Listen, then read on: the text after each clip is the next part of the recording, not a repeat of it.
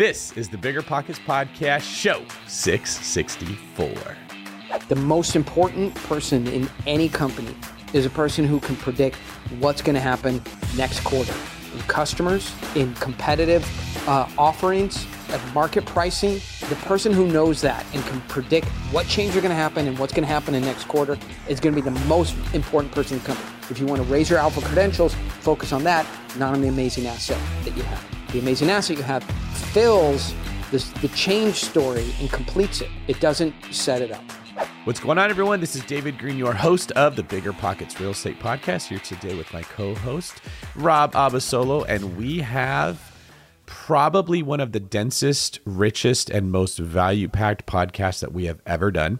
We're interviewing the author of one of my favorite books, Pitch Anything, Mr. Oren Klaff.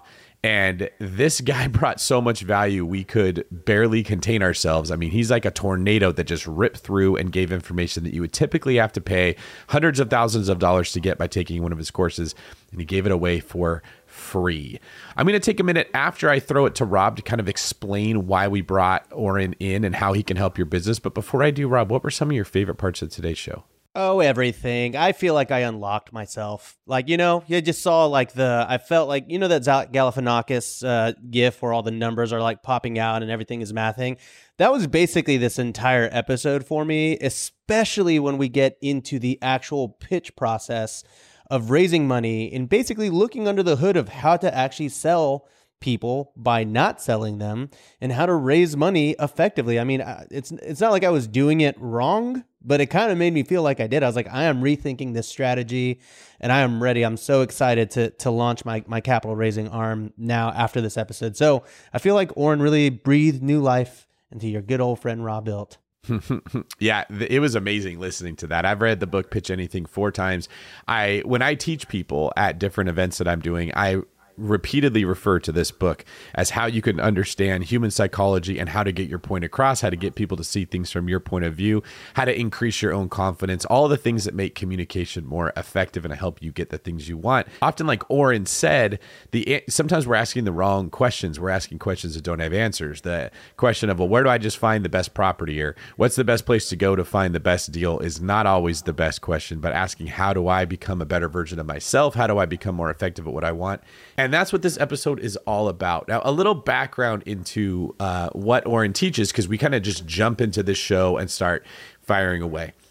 Oren is a person who is hired by other companies to pitch their product. He helps raise money for big projects from very successful, uh, bullheaded alpha male type personalities. So he has had to learn how to hold people's attention, how to get them to see things from his point of view, how to stay respected when they don't know anything about him or the company that he's pitching. And he's dived deep into human psychology and what helps you be successful at everything that I just mentioned. So he talks about frame control, which is the ability to get people to see things from your point of view. You'll hear that come up a lot on the podcast. We talk about the croc brain, the midbrain, and the neocortex, which is the method that the human brain has of processing information and looking to see could this hurt me? Is this normal? And finally, how would I logically look into this and make a decision about it? We also talk about how to hold people's attention, where we get into the the sort of he calls it the sandwich, where on one end you have novelty, you have to show something different, and on the other end you have tension, where they have to feel like you could pull this away. If you pay attention to this episode, which you should probably listen to a couple times, it won't just help you with real estate investing. It will help you in your relationships. It will help you when communicating with staff at places that you attend. It will help you with building your wealth in general. It can improve the quality of your life all around as it had mine. So I am super thrilled to bring this episode to the Bigger Pockets audience. Rob, any last words before we bring in Oren? There's a section in there that I just want to reinforce. You'll hear me say it after it happens, where I want you to rewind 10 minutes and listen to it over and over again. If you're serious about raising money, you know, overall building capital and scaling your business, because this to me was a, a seven figure masterclass that Oren gave us. Now, this is going to be a slightly different format than a typical podcast. We got a ton of value out of Oren, and he went for about 90 straight minutes of value. So, what we did is we split this into two podcasts. And between splitting up this interview, you're going to hear Rob and I interjecting specifically for the purpose of taking the concepts that Oren is teaching and making them relevant in the world of real estate investing. Now, we haven't done this before, so I want to ask you leave me a comment on YouTube and let me know did you like the interjections that we had, kind of the reaction style, or did you feel it was disruptive to the interview and you liked the traditional method more? Buy low, sell high. Buy low, sell high. It's a simple concept, right? But not necessarily an easy concept. Right now, high interest rates have crushed the real estate market. Prices are falling and properties are available at a discount which means Fundrise believes that now is the time to expand the Fundrise Flagship Fund's billion dollar real estate portfolio. You can add the Fundrise Flagship Fund to your portfolio in minutes by visiting fundrise.com slash pockets. Fundrise.com slash pockets. Carefully consider the investment objectives, risks, charges, and expenses of the Fundrise Flagship Fund before investing. This and other information can be found in the fund's prospectus at fundrise.com slash flagship. This is a paid advertisement. So we left off talking about how you don't ever want to come across as needy when trying to raise money for your deal, that you want the other party to actually be worried that you might take someone else's money and not theirs. And now, Rob, you have a deal coming up that you are raising money for. Tell me more about that. Yeah, I am. Yeah. So, I mean, Oren, this is so timely for me because I have been trying to really figure out in my life as a real estate investor how to scale right? And so it, it's led me to this road where I'm launching Robuilt Capital. It's going to be my fundraising arm, basically, of my business. And I'm starting to raise money. I'm starting to, to aggressively raise money for deals. And I've got a deal that I'm raising for a 23 unit uh, cabin resort in Big Bear Lake. And I held one pitch meeting for this last week with a set of, of investors but now I've opened it up to my entire audience of over 200,000 people on YouTube, my email list, and everything like that. And so I wanted to actually talk through, you know, what are what are the tangible steps here uh, of holding a, a presentation, especially when it's via via Zoom, because I'm doing like the webinar style where everyone's mics and cameras are shut off. They get to ask questions, and then we answer the questions. So I'm I'm walking into this, and I'm I, in my mind, it's like, all right, we've got this deck we're going to present the deck. Um, but you know, if there's already no one talking, am I already establishing the control as the the talker of the of the presentation? This is amazing. I love this topic. Let's go through this step by step. Cool. All right. So Zoom call takes me back to my uh, early pre-internet, uh, not pre-internet, but you know, pre-Zoom um, uh, days as an analyst. And so the, we were doing a real estate pitch. I was raising $8 million equity. They put me on the phone with 80 uh, um, you know, underwriters and analysts from various broker dealers and RIAs. And this was a really first class asset. You know, we had a deck. I wrote the deck. I had the pitch. I practiced the pitch. I had good jokes. You know, I practiced it with my girlfriend then, who's now my wife. I practiced it with my partners. Uh, you know, I, I know the numbers. I know the deal, right? Um, I got all my my like quips and anecdotes and funny little pieces down, and I'm ready. They put me on the phone. You know, I get on with the the producer of the call, and then they go, "Hey, now I'm going to mute everybody, right? And you can tell us about the deal." And so they muted, and it was it was garbage, complete hell show. Like everything I prepared went away because it did not have that human interaction on the other side that we need. It was just dead air right? So I told my first joke, whatever, like, hey, you know, this is in Hawaii. They're not building anymore in Hawaii. you know, like, crickets. You know, and then I'm like, you know, it's not like you're in Texas. You know, hey, how do you build this asset in Texas? You know, well, yeah, you go down to DMV and you go, hey, with my driver's license, you know, can I have a permit to build 45,000, you know, square foot retail mixed use? And without that human interaction, it was just like, but you know, I, I know it's fairly new to this, so that is problematic. I mean, that's um, so. This is a skill set, being able to pitch into dead air. And the some ways I think about it is if you watch movies and TV shows, there are these like B actors that are the general. They always have the same role, right? Um, they they play a general. They play a Russian, you know, commando. They play the um, uh, you know, usually it's like a police officer, a general, the ones you would recognize, um, the, you know, the friend of the criminal. So there's one role they play, play all the time. But if you Google those guys' net worth, many times they're much wealthier than the, you know, the actors we all know because they are in every single movie because they are reliable. They know. So that's what, this is what these guys deliver. They show up on time. They're not drunk, right? They don't need a big trailer. They learn their lines They, they're like professionals. They come prepared. Um, they they work the full ten hours. They don't need their almonds, you know, grown in high mountain shade from Bolivia. Uh, that you know, and they're professionals and shown to do their work, right? And and that's why they get hired over and over and over the same position because you can rely on them. You have to deal with Brad Pitt and Jennifer Aniston and you know Queen Latifah, uh, you know, or or whoever with with all the drama. Um, but but those guys are actually very difficult to deal with. So if you're a so in some ways you have to become a professional at delivering into dead air. Yeah, I can I can second your point here. I recently did a TED talk and there was an audience there, but in a TED talk you're mostly speaking to a camera. And I was about 6 seconds into it and I was like, "Oh, this is so different than anything I've done. I'm not getting feedback from the audience. I have to hold your attention without that." And it was an unnerving feeling. I did not like. I realized I'm kind of cheating in a lot of times when I talk cuz I get the I get a connection with the audience and when you don't have that, oh, it is so much harder to hold attention. Yes. So this is the way to accomplish this.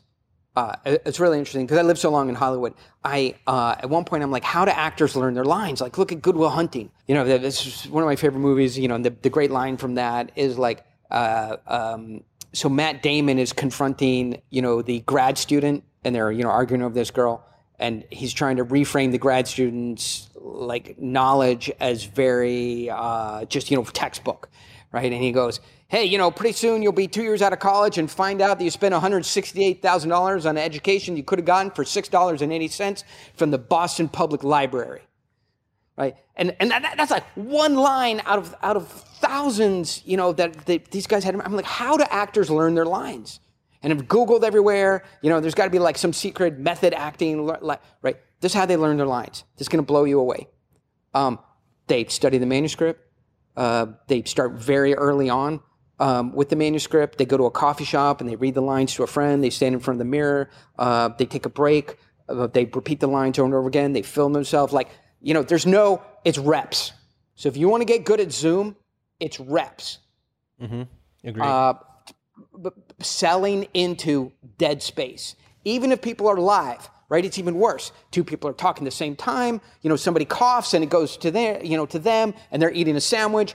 Eating that drives me bananas when people are eating on my pitch, right? I will tell people, people are eating a pitch, oh, hey, you're having lunch? Once you finish lunch, you know, we can all wait for you. And when you finish, we can get down to business. But look, not everybody's me, you know, and it has, has, but all of this stuff you're hearing from me, I do from the zero control position. How do I control? How do I tell a guy, the head of a billion dollar fund, to go finish his lunch, come back in when he's ready to go? Because if they go, hey, I don't like that attitude, they go, great, I don't like your attitude, we would never be partners. We could we could come up with the most awesome deal. Right? Big win for you, big win for me. We sign it up, not gonna last 15 minutes of partners, right? Because you're gonna, gonna call munching, you know, and I take our call serious and come prepared, and you're gonna come unprepared and have lunch, and we'll never survive each other. So let's just get rid of this relationship now, unless we can get into alignment. I don't need this headache in my life, and you don't need my a, California, non Minnesota, egalitarian, fussy, I don't want you eating a sam- bologna sandwich during my meeting attitude. I'm not saying my attitude is right. I'm just saying we're out of alignment. And if we can't be in alignment, let's not work with each other. Well, you're getting into that values thing, right? You're setting the baseline of what values are appropriate, and them eating lunch puts them in a position they're out of alignment with your values, which puts you in that. You will never, ever work together as a team in a deal even if it's an asset transfer, things still have to happen. I'm getting texts right now. We have $20 million that's been trying to get out since Thursday. Everybody signed off. Money is in escrow. Wire submitted. Bank of America calling us twice a day. Hey, can we send this wire out? Uh, uh, and one guy who's completely out of sync with everybody, who has his finger on the button, one attorney at one law firm, right? And I just got a text. We fired the guy, right? When you're out of values with everybody else, deals cannot get done. And, and so the value alignment is where you have control. Because even if you want the deal, even if you need the deal, even if it's your last dollar, you have to be willing to walk away from a deal in which you are not in sync with somebody's values. Relationships never get better than uh, you know on the first day. People are always trying hard, uh, uh, hardest on the you know in the first week of a relationship right? For those of you who are married, for those of you who have, you know, spouses, you know, for those of you who have bought a car from Toyota, David, that's you. You got a, you got a camera, right? Everybody's trying hard on their first day. Okay, so Zoom, your Zoom call. So first of all, reps. You have to be able to rep into dead air. Is one. Yep. Okay. I've, listen, this is this is something I've learned the, the hard way for a long time because, well, first of all, I'm a YouTuber, so literally everything that I do is it to dead space, right? I don't get to perform to a crowd of people. I perform to the camera that you see right now, and it goes out there. So from a reps perspective, this is something that I've I've learned because then I also will have like multiple like a coaching call, for example, 200 people on the call.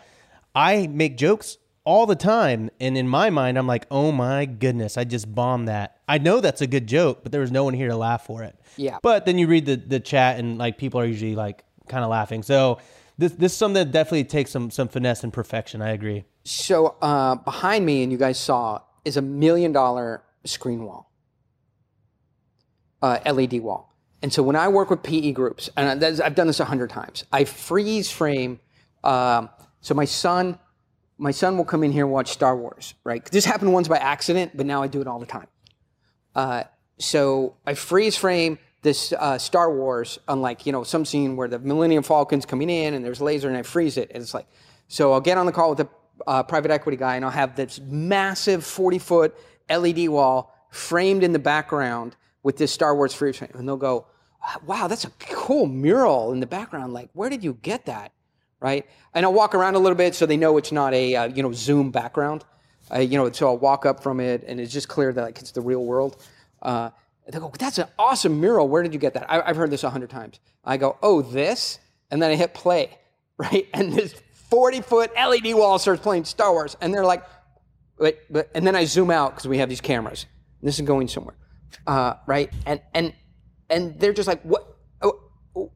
what am I looking at right now? I don't understand when I'm. I go, oh, hey, this is our production studio where we do, uh, you know, pitch uh, deal pitches from. You know, when we have CEOs come in, and they're so invest your ass in some technology if you're going to pitch from Zoom. Look, look at how this setup looks that I'm on. For those who aren't seeing on, right? So people get on this call and I'm pitching them. They're like, my God, you are handsome. I, mean, I've heard that a hundred times. I, I, don't look in the mirror and go, "I'm handsome." That, they're like, I mean, I was scared to say it out loud. Yeah. So, so I don't, I don't, I don't, you know, look at this and say I'm handsome in any way, but just the, the set, like, the, the, this would make the Billy Goats gruff look good. My setup, and this is, I'm talking to you right now on a five thousand dollar setup. Invest in some technology that most people don't have. And I know you guys would say to me, um, "Yeah, so why do you have the crappy audio today?" But I've we talked that. No, that's not what I would say. I was actually going to ask you if you've ever been a body double for Steve Carell because you seem like yeah. a more handsome I, I version. Think, oh, oh, sorry. Um, uh, you broke up a little bit. What have I been a body double for Tom Cruise? Uh, you know, I get asked. I get asked to do yeah, it. Had me. You know, from time to time. Uh, but I'm, I am busy. I am busy. All right. I can see. Well, you just know so much about the Hollywood movie industry. I'm like, there's something going on here that he's not. Maybe you've got like an alter ego that's also in movies, and you just do that for fun. I have an alter ego that wishes I was more popular than I am. but uh, okay, so the second thing, invest in some technology, right? And and so um, you've got these ATEM Mini Pros, so that lets me when I'm in full pitch production. I light the wall, 40 foot wall up. I put the spreadsheet on that wall and I'm walking around and saying, Hey, see these numbers? Well, we'll look over here. Here's the assumptions. Here's how it follows through. I can, you know, I can switch right over there PowerPoint. Then I can come back on screen. So wow people with some differentiated technology today. And that subordinates them to like, wow, like mm. our pitch is on a Zoom PowerPoint yeah. And people get to look up my nose. Yeah, they've got the background of like some beach or something that's the fake Zoom background, and you've got a million dollar screen behind them. It's it sets that tone right off the bat of who's in the superior position, and therefore who should be holding the attention. And there are some people that would say, "Hey, looks don't matter. It's the merits of the deal." Right? You and your Hawaii Zoom background. Uh, my my job for 20 years has been to take alternative assets in Hawaii, in Texas, in Orange County that look nothing like Starbucks, Jamba Juice, Anchor, Target, um, uh, you know, Center, um, and make them feel institutional, even though the asset itself is, um, alt, you know, alternative. So the cash flows are good, but it doesn't look like Starbucks, Target, Jamba Juice, anchored infill, uh, west of the freeway, beach adjacent, you know, California. But what I did is apply the I reframed those assets as institutional in nature. And you cannot do that uh, by uh, you know having so you cannot be new to the business pitching a new first time fund um, with unproven assumptions limited track record and also be showing a powerpoint on zoom that looks like two guys and a dog made in their mom's basement like what you are doing, so what is functionally happening for the investor is you're stacking up risk factors, right? So I have a first time fund, which we never do. Um, we have a alternative asset with some freaky assumptions in the going out cap rate. Um, we have a uh, you know a manager with a good track record, but not specifically in this asset class. Um, the you know the debt is not completely locked up yet, and also it looks like this was put together at the kitchen table by you know a couple of guys i am what do i have here to go on not much as the investor and then you you you pull the lens out and you say what are all the other options that that investor has compared to what you're offering and it's quite limited you've got to have the uh, so so you've got to have the values you've got to have the production uh, you've got to have the uh, the knowledge of your deal and you've got to have the pitch mechanics of a professional because you know I was just pitching that guy? But we had an intern here, he now works at Blackstone. 24 years old. Right? Here's his pitch. Oh, yeah, hi, um, I'm from Blackstone. Yeah. Um, we've got an insurance wrapped asset uh, product here at 6.75%. Would you be interested in it? Right? Um, oh, yeah, here's the brochure. Here's the track record of Blackstone. Um, you know, here is the um, you know, and that's it. So you're competing against professionalized, credentialed, uh, proven yield streams. You know, and that's from like Blackstone Alternative Asset Fund 27, which has deployed you know three trillion dollars into this asset class. You know, and returned 18 percent since 1066, the Battle of Hastings. That's who you're competing against. How do you compete against that? With a PowerPoint template, you know, that you threw together and a Zoom call looking up your nose on your laptop? No. Um, so you've got to have some of the, uh, you've got to bring some of the elements that put you in the game against the, some of the most professionalized deals in the market. Hopefully that makes sense. I can really second this notion of uh, professionalism and investing in technology.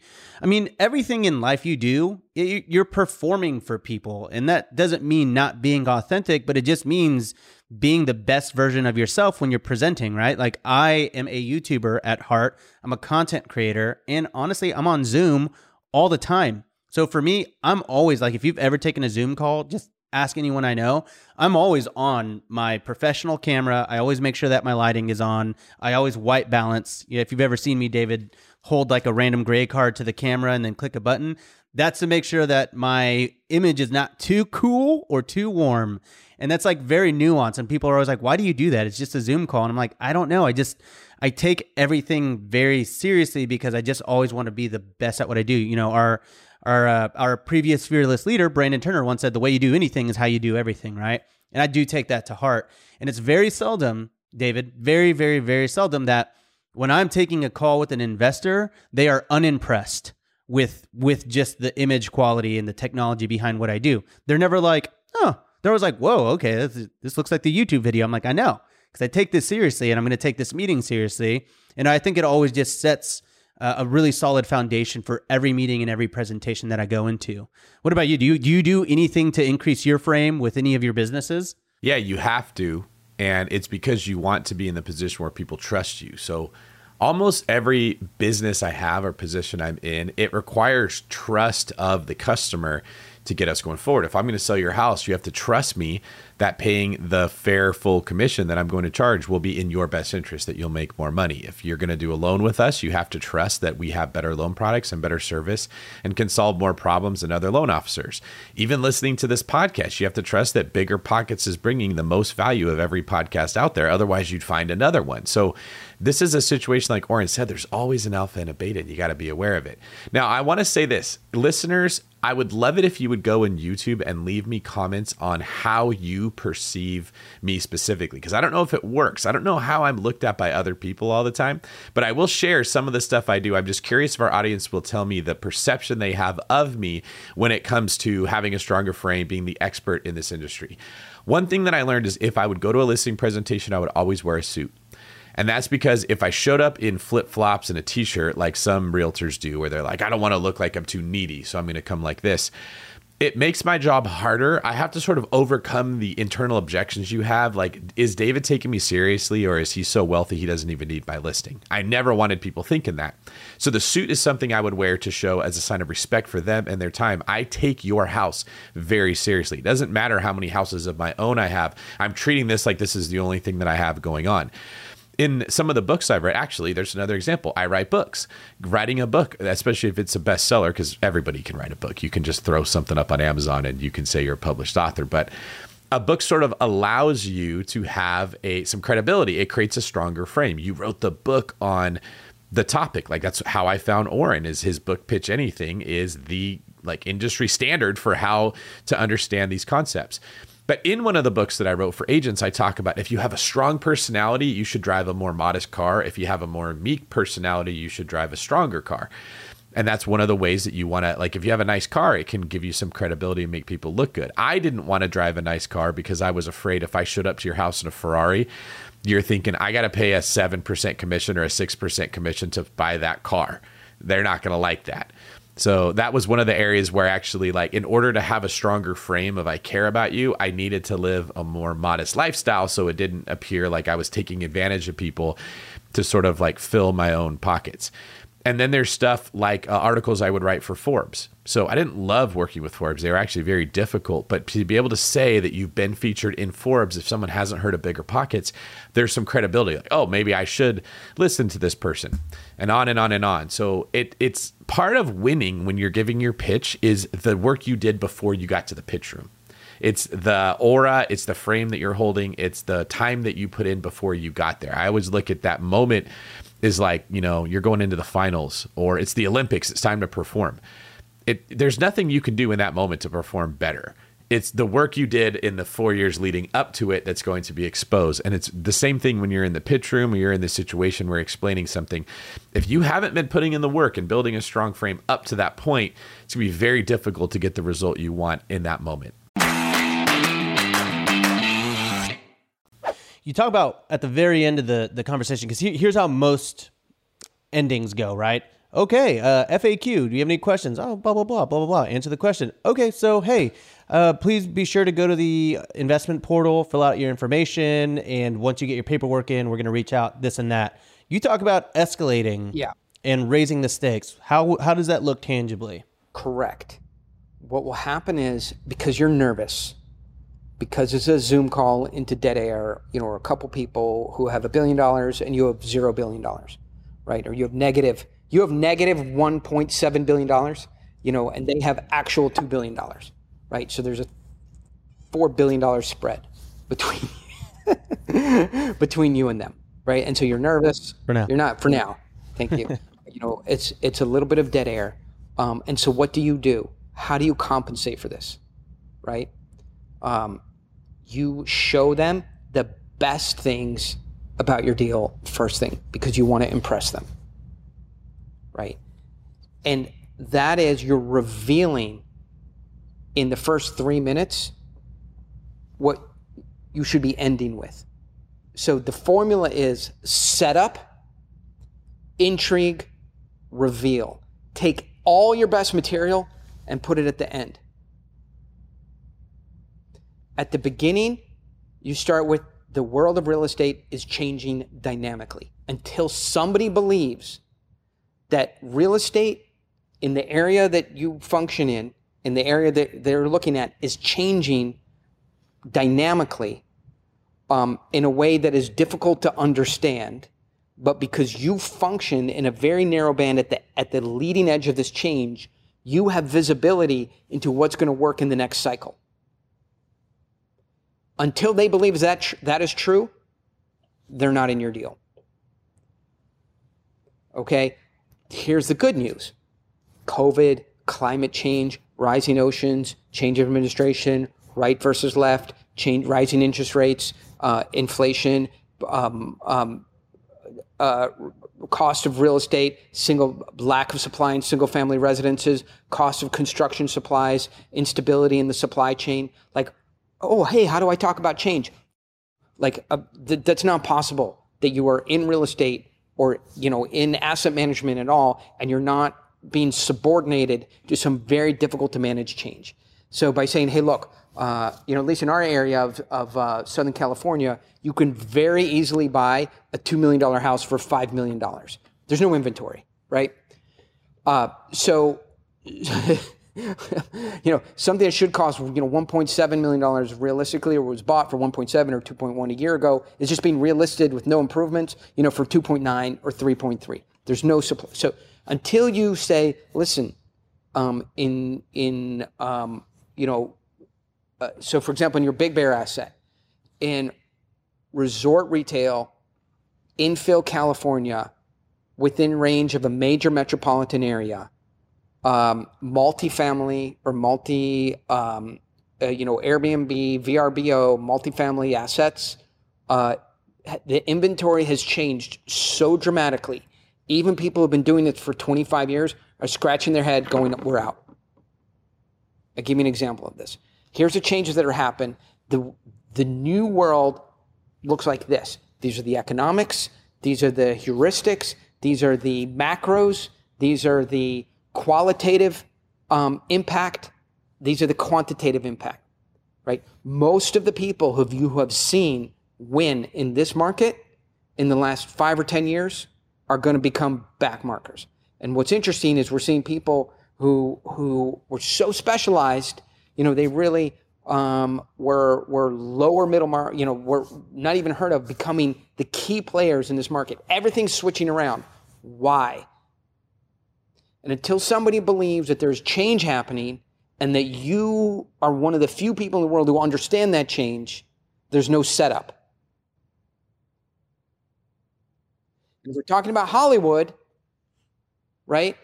If we're talking about Hollywood, the first third of the movie is a setup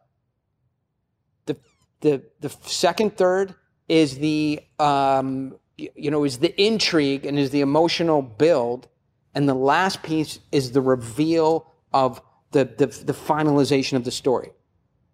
It's the exact same thing. Setup, and the setup is a change. Intrigue. You don't show people the asset. We don't show the asset until we're two thirds of the way through the presentation.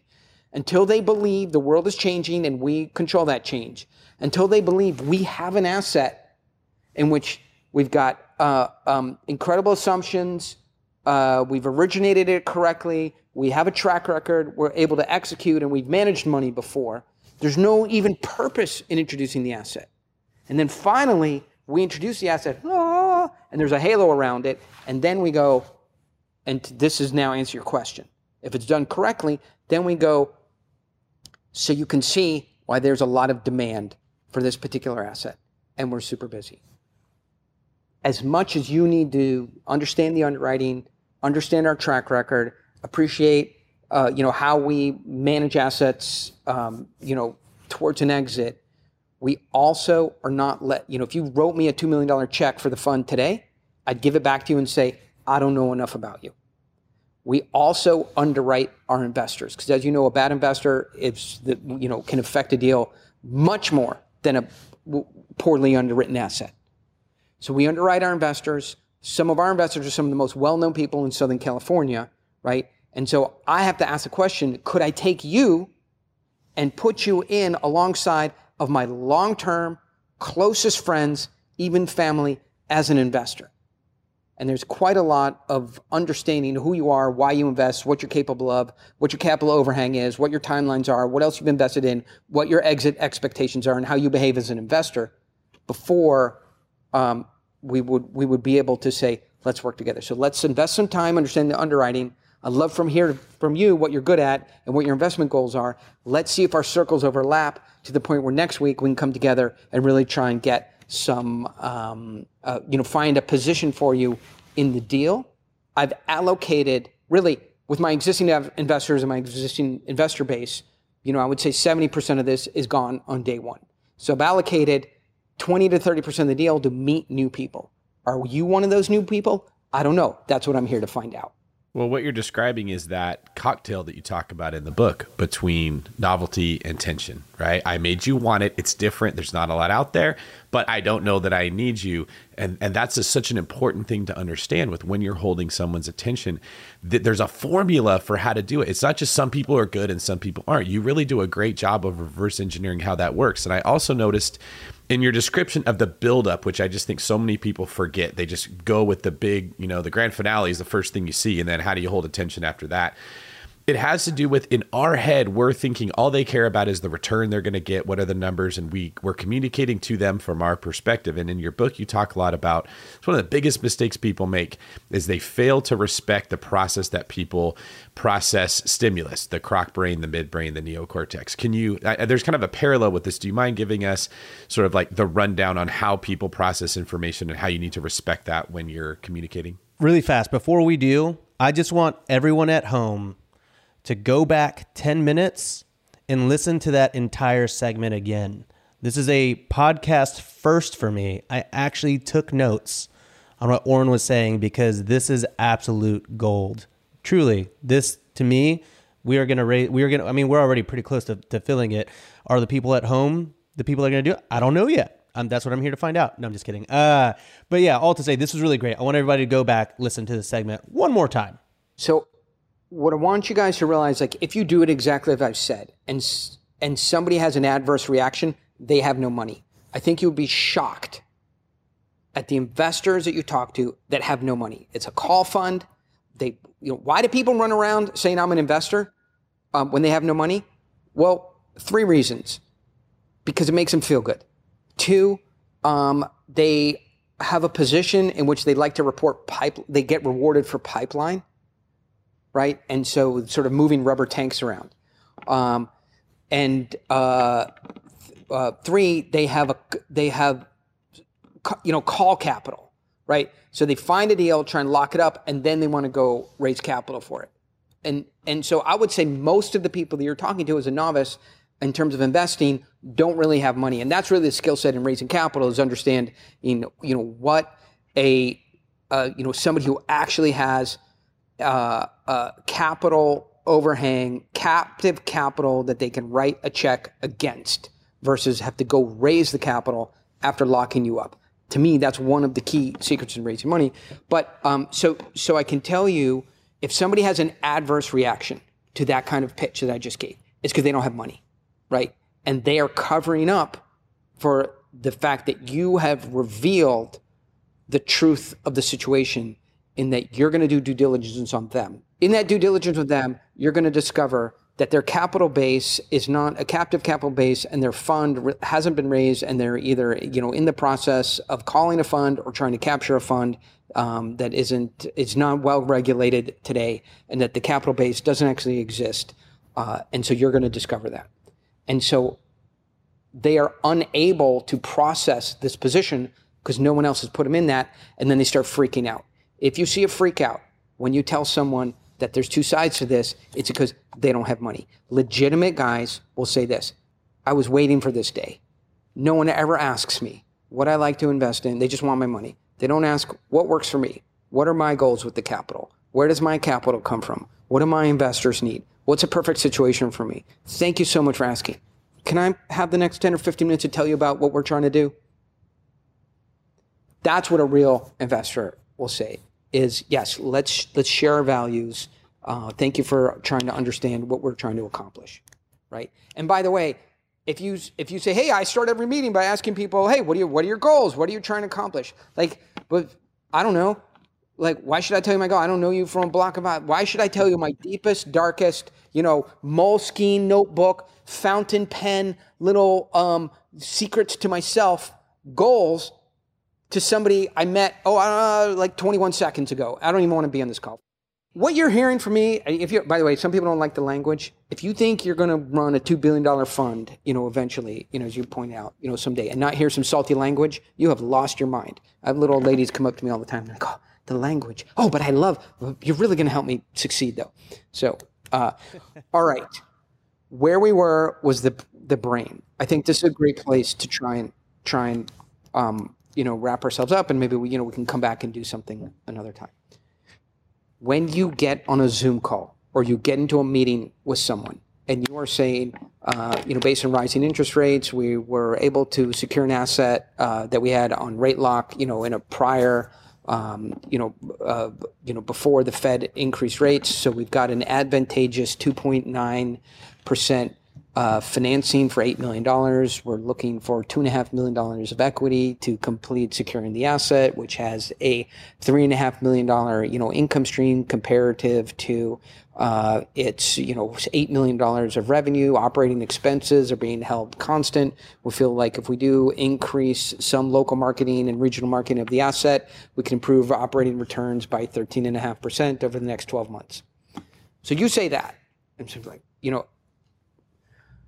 and your expectation is that somebody's going to receive that information and go, "Wow, this is amazing."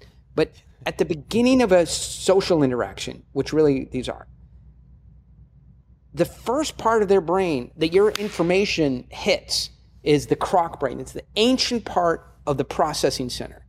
And you're saying 13%, 12% asset, well located, airport adjacent, multifamily, um, uh, no TIs necessary through the 2027, right? And you're saying all these things, and their their mind is literally going, huh, I hear some noise and I see something moving. Is this something I should eat? Is this something I should is this something I should kill? Huh. That's the first thoughts going through their brain while you are trying to communicate some amazing things about your deal. Eat it, mate with it, kill it. So this part of the brain you have got to somehow be able to move through and get into a part of the brain that's called the neocortex, which actually processes data, language, information, situations, and handles complexity. The neocortex has an instruction set to the rest of the mind. Do not send me anything that I have seen before, any problems that I uh, have already solved, anything that is dangerous, anything that is, uh, uh, you know, um, involves life and death. Uh, I only want to solve very difficult, high stakes, survival level problems. So think about it. If you go, I have to study for a compliance exam, right? Your neocortex wants quiet. You want to have a, a, you know chamomile tea and a shot of whiskey. You want to be at your favorite desk. You want your certain kind of light. You want the pen, your favorite pen. Even you have all that. You sit down to study for compliance and then you go, oh, hey, I forgot to change the light bulb in the shed. I've been meaning to do that, right? The neocortex does not want to work hard. It has to be incentivized to do that. The way you incentivize the other person's mind to work hard on your stuff is you get past the crocodile brain, the ancient brain that says, um, this is not confusing, it's not dangerous, and it's not a, uh, um, an act of survival to, to try and deal with this, right? This is a safe problem to work on. And so uh, the way we do that was with novelty, right, and stakes.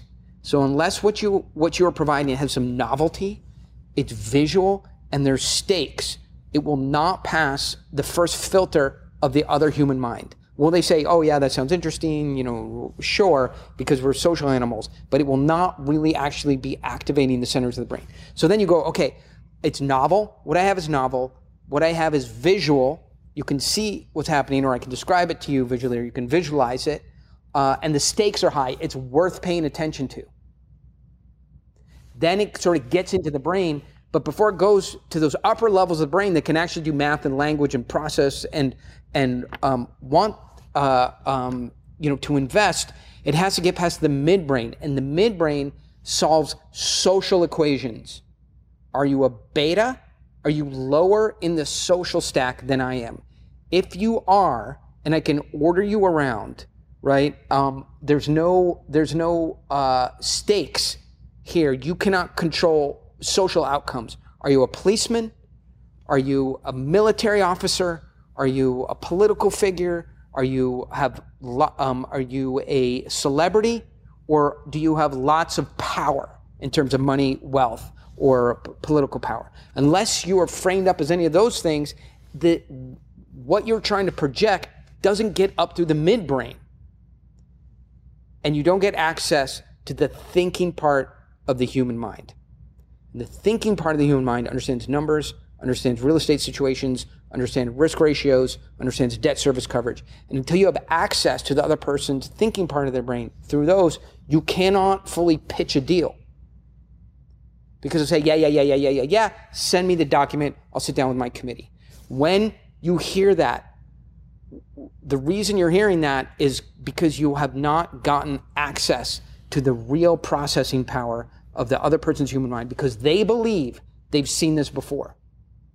They believe they've solved this problem before.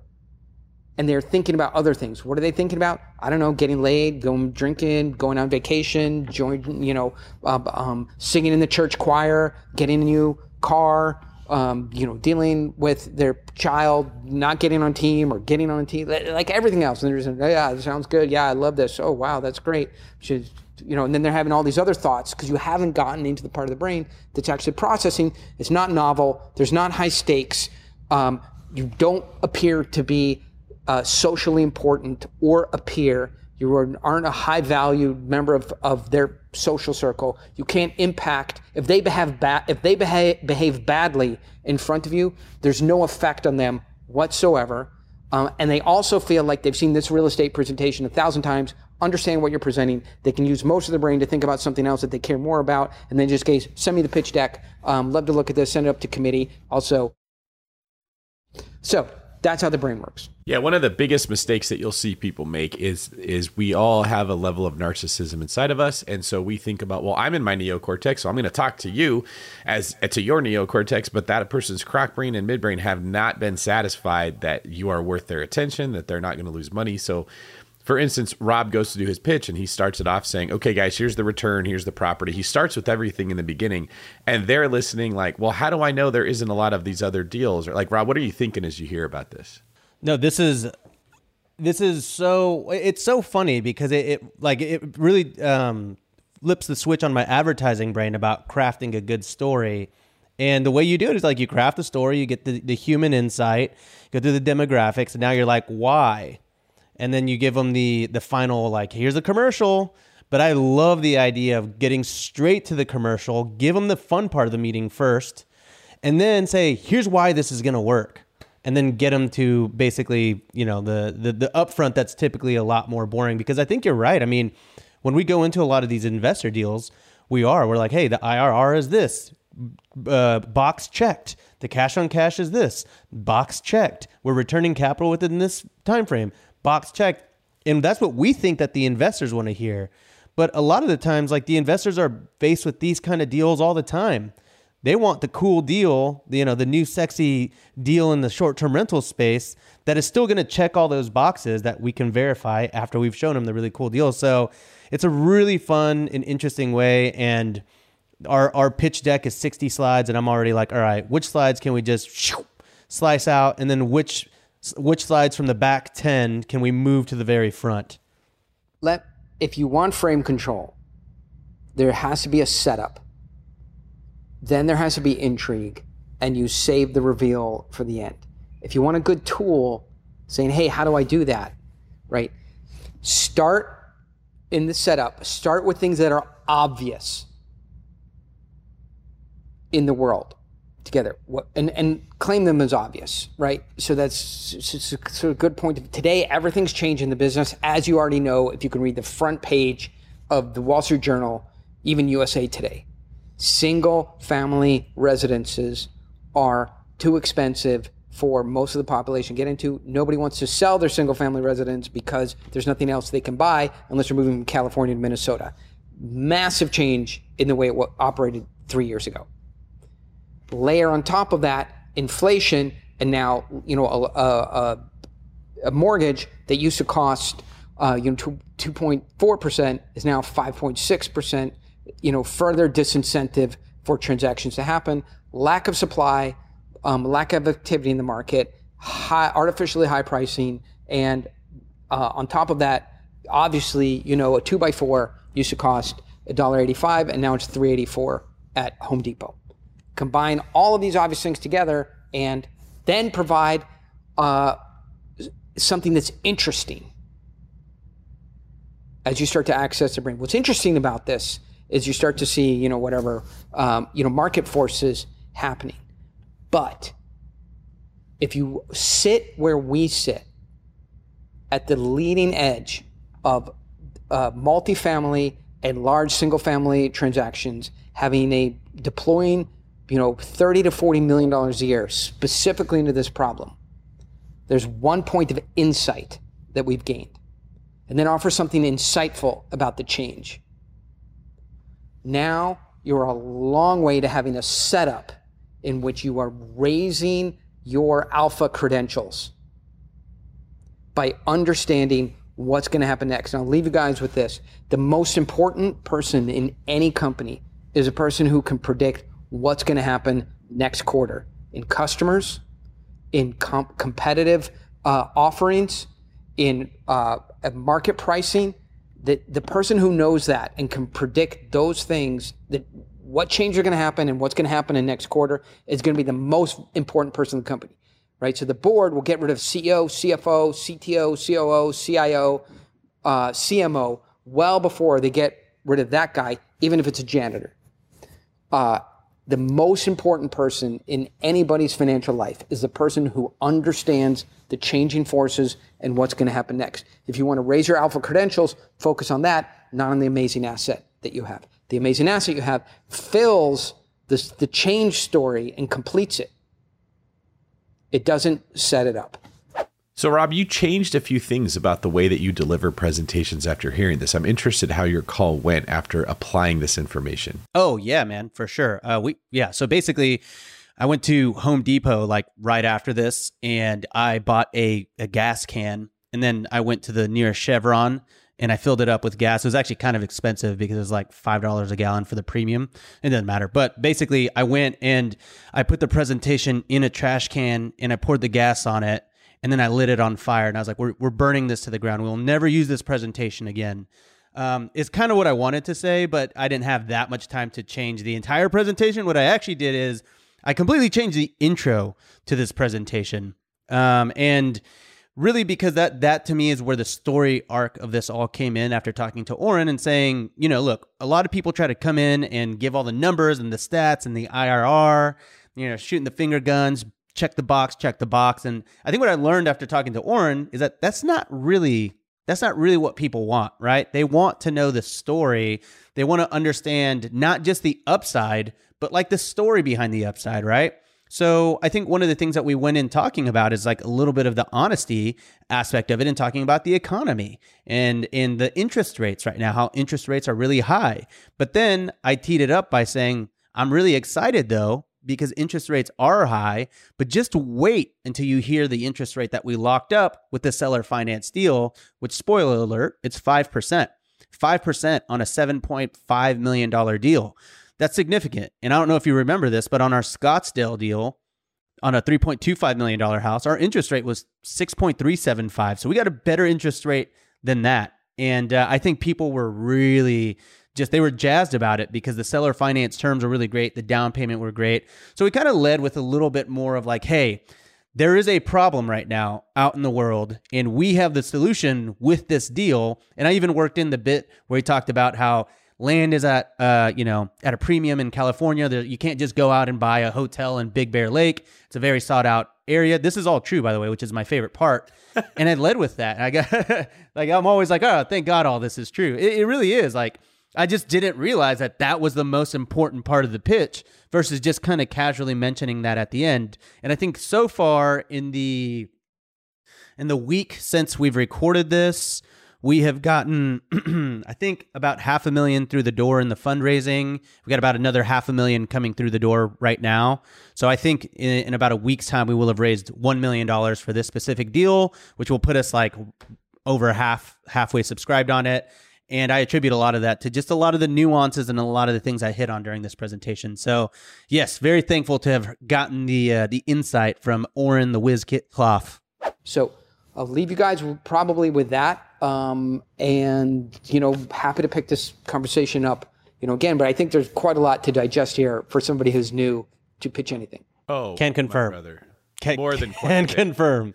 Oh my gosh. I mean, like I said, I took notes here, so This is that lion that takes down the buffalo that's way too big to actually eat in one setting, and you're gonna have to go back and listen to this a couple times. who's the lion? Who's the buffalo? We we we won a deal a couple years ago. Uh, so the company had 175 million dollars in EBITDA, right? And we won the deal, and they're like, "Hey, you're going to be our banker and uh, you know manage the deal for us." Uh, we were the dog. You know, they were chasing a pickup truck up a dirt road, and we caught it, right? like grabbed onto the bumper, and we're like, "Now what?" Like we've been chasing this truck, you know, for 10 years up this dirt road. We finally figured out how to catch it, and then we're just like hanging onto a truck bumper. Yeah. So I understand. Yeah, we'd love to have you back and get into this more now that people have sort of been exposed to these concepts. I think we can ask you different questions that relate specifically to real estate investors, those trying to build wealth through real estate. Because this stuff it works for everything. This is why I'm always teaching on it. People come and they say, David, what's the shortcut to how I can just find the best deals and get the best properties? And the answer is is always that's not the right approach. You need to work on yourself. If you're in the beta position all the time, people aren't going to let you borrow money. If you're coming to me with these insecurities, I can only imagine what you're doing when you're going to someone who you want their $100,000. It starts with personal growth. And this is such a powerful, powerful way to approach it. It's why I've read the book so many times because it's sort of once you see it, you can't unsee it. This is happening all around you all the time. When you're talking to the gate attendant when you miss your flight, when you're dealing with the the person, your server who isn't paying attention to you, all throughout life, these interactions are happening, and you can just improve the quality of your life so much by understanding what these dynamics are and how to work. So, Oren, I would love if we could have you back again. Uh, we really appreciate your time. I know that you've gone longer than you normally do, and I think that that's because you love us here at Big BiggerPockets especially because that's not always the case any last words before we let you go Well, I think I think you guys are authentic, and I respond to authenticity. And it's not why did you write the book? Tell us about chapter four. Um, you know what? Tell us how to get rich. You know how do you buy real estate? Like these are the unanswerable. These, you know, as Kid Rock would say, these are the uh, questions that don't have any answers. So, um, but I think you guys approach it very um, uh, authentically, and so that I appreciate. well thank you for that. We're blessed with the knowledge that you have spent a lifetime accumulating and i would go to say you're probably the like forefront expert on this topic and anybody in the world. So everyone go look up Oren Klaff online. I've seen his youtube videos. They're very good. He breaks this stuff down in smaller bite-sized chunks not the whole buffalo like this. Maybe a little little rabbit or something that you can the the the rump and then maybe like the shoulder. the then you can- hindquarters, yeah. and- It's broken right. up. Oren, before we let you get out of here, I got one last question. Would you mind pitching us on where we can find out more about you and your philosophy? Yeah, sure. I mean, if you go to Google and you just type in O, like half the, it will just autofill and half the internet is about me.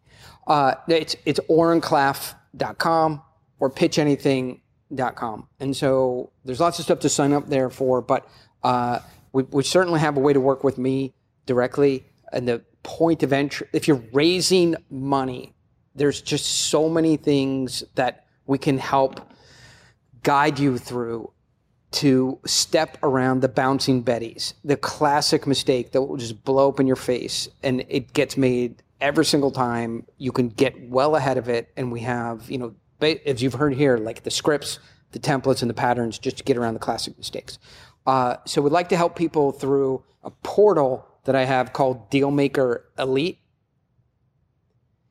If you get into Dealmaker Elite and you perform, you interact, you do the stuff that we guide you through, and you're in a real deal, then we invite you to come here to this facility. We didn't really pull the camera back, uh, or if you're listening, but this is 12,000 square feet.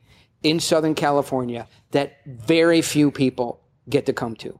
Uh, and so the when we see you perform and inside of Dealmaker uh, Elite on your own deal and you make forward progress on your deal using the instructions we give you, then we extend an invitation to come here and do some one-on-one work uh, with me and my team. So that's the way we work with people. And then the reason I do that is, uh, you know, eventually people graduate to having real deals that I can invest in.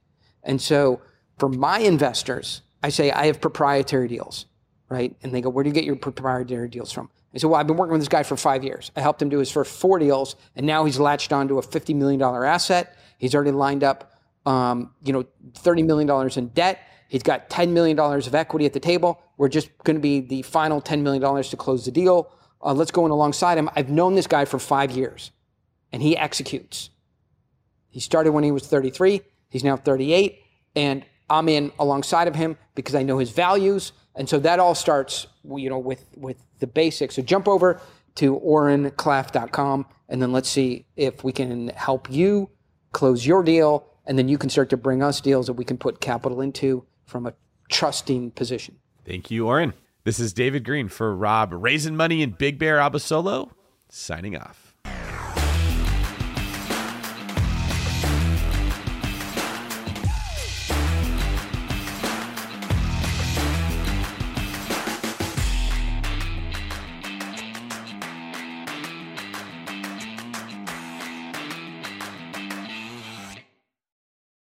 Braving the real estate investing journey on your own can be daunting. Doubts tend to creep up and stifle your ambition. Is this actually a good deal? Did you run the numbers right? What if you can't find a tenant? Can you even afford this place? What if you lose your job? Whatever you're going through, we've all been there. And guess what? The best way to overcome your doubts and hesitations is with a healthy dose of knowledge, networking, and accountability. And that's just what you'll find in our newly released 2024 summer boot camps. After these eight action packed weeks of step by step guidance from expert investors, weekly video modules, live Q&As, interactive assignments, and new friends to keep you accountable, you'll be ready to tackle your first or next deal with full confidence and expertise. Choose from the small multifamily, short term rental, or rookie boot camps and register by April 12th for the lowest prices. Head on over to biggerpockets.com slash enroll me today. That's biggerpockets.com slash enroll me.